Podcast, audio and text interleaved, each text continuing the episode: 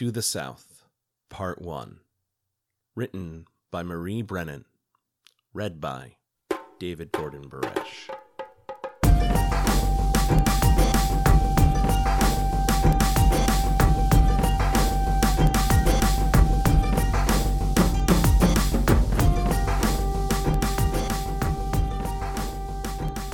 A dusty wind blew across the village of Koso, a fly speck on the western edge of the empire.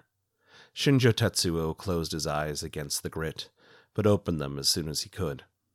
Until he established whether there was any real cause for concern, he didn't like the possibility that something might sneak past him, or up on him. When he opened his eyes, everything was quiet.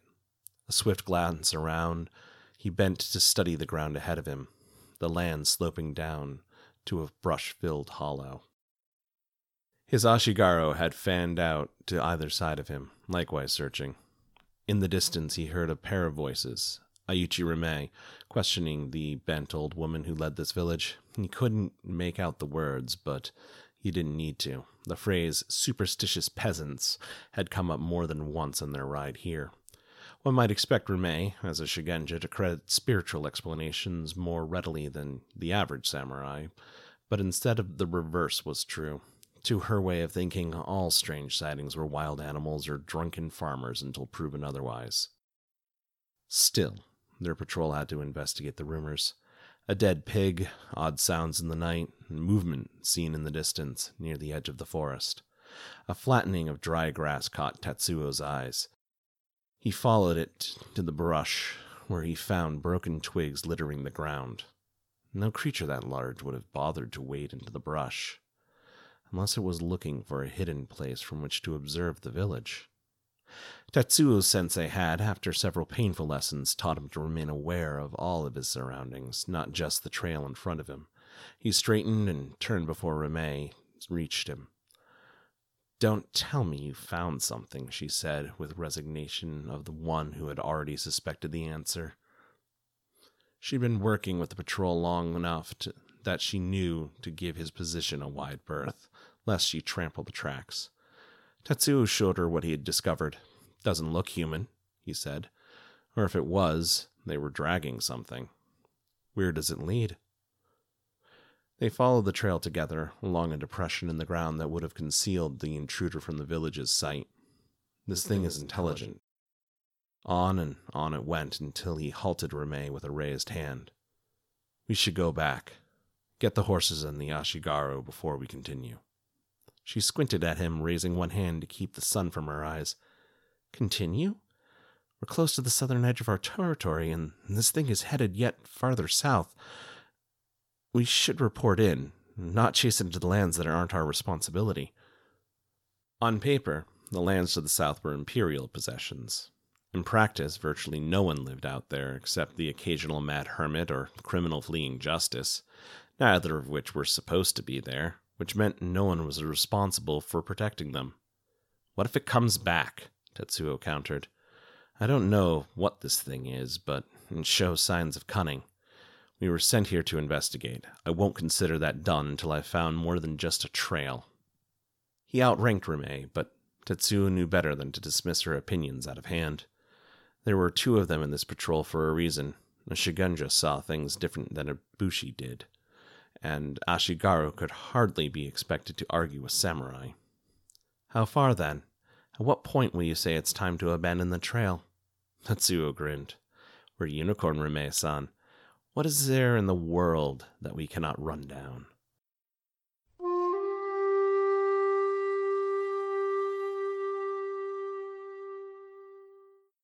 Rime was too polite to make Tetsuo eat his words. He could have blamed the Ashigaru's horses, which were of lesser stock than his Negi and Rime's Irgal, but the truth was that whatever they were following, it was fast. Like a gambler trying to make good his losses, Tetsuo couldn't bring himself to admit that they should give up, even as the leagues rolled by, one day after another, leading them to the south and south and south, following along the western edge of the Shinomen Mori. The great forest was an emerald shadow to their left, primordial and wild, with untold secrets hidden in its depths, Patrols like Tetsuo's, the Shinomen Wayfinders, kept an eye on the forest's northern fringes in case anything emerged from it to trouble the Unicorn lands. But even they rarely ventured very far within. If the trail had dived into the heart of the Shinomen, Tetsuo would have been forced to concede the chase. There were stories about what happened to people who risked the forest's power, few of them ended well. He might come out a year later, or a century, or not come out at all. But the trail kept to the edges, dodging among the sparser clumps of trees where the unicorn's horses could follow without difficulty, as if the creature values speed over concealment.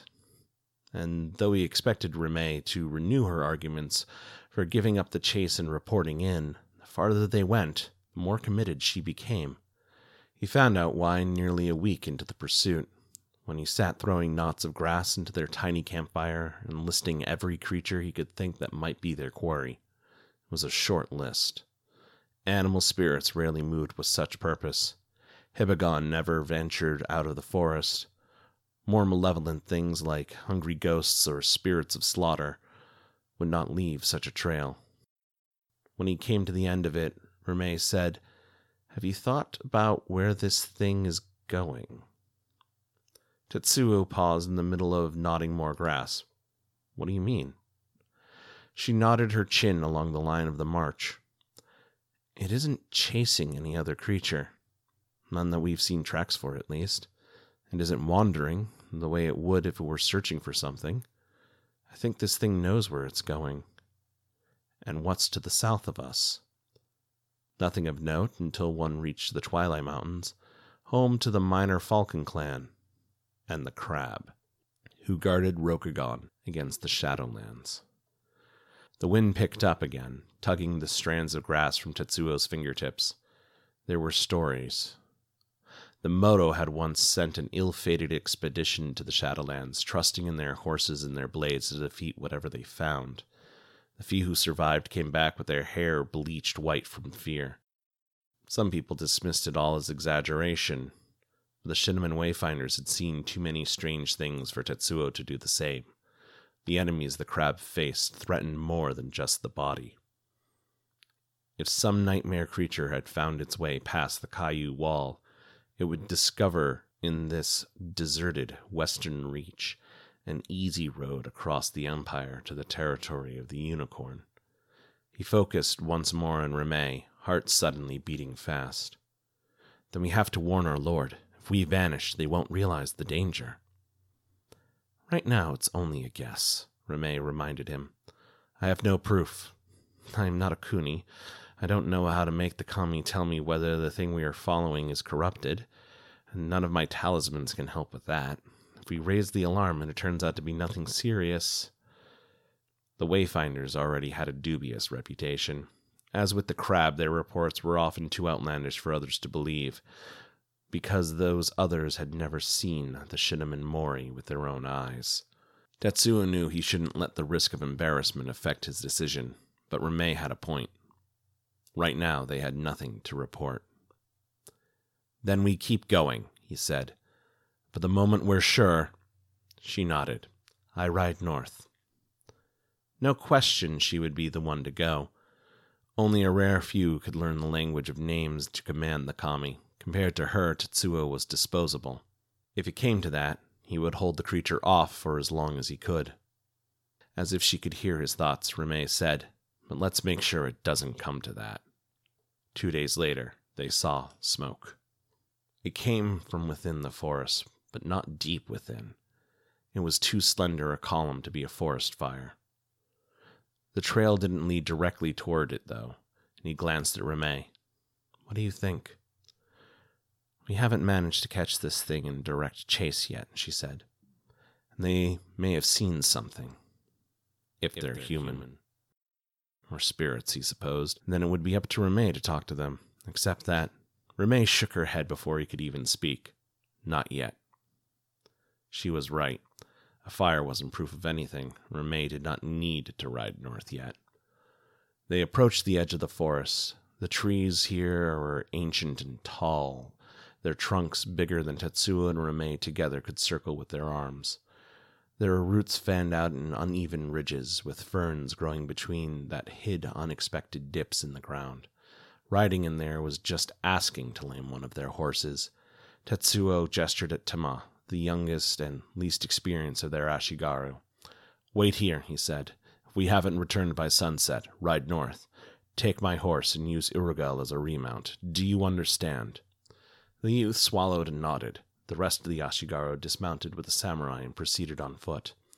They moved slowly, watching their footing as much as the forest around them, knowing that a wrong step could result in a fall that could give their position away. Before long, Tetsuo lost sight of his companions and considered trying to regroup. He wasn't far from the source of the smoke, though. Up ahead, three trees had staked out the top of a small rise. If he could get up there. There was no sound, no movement he could see, no shift in the wind, just the hairs on the back of his neck rising.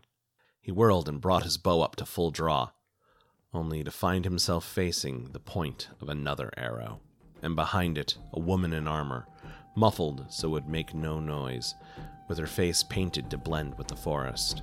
In the clipped accent of the Crab Clan, she said, Name yourself before I put this arrow through you.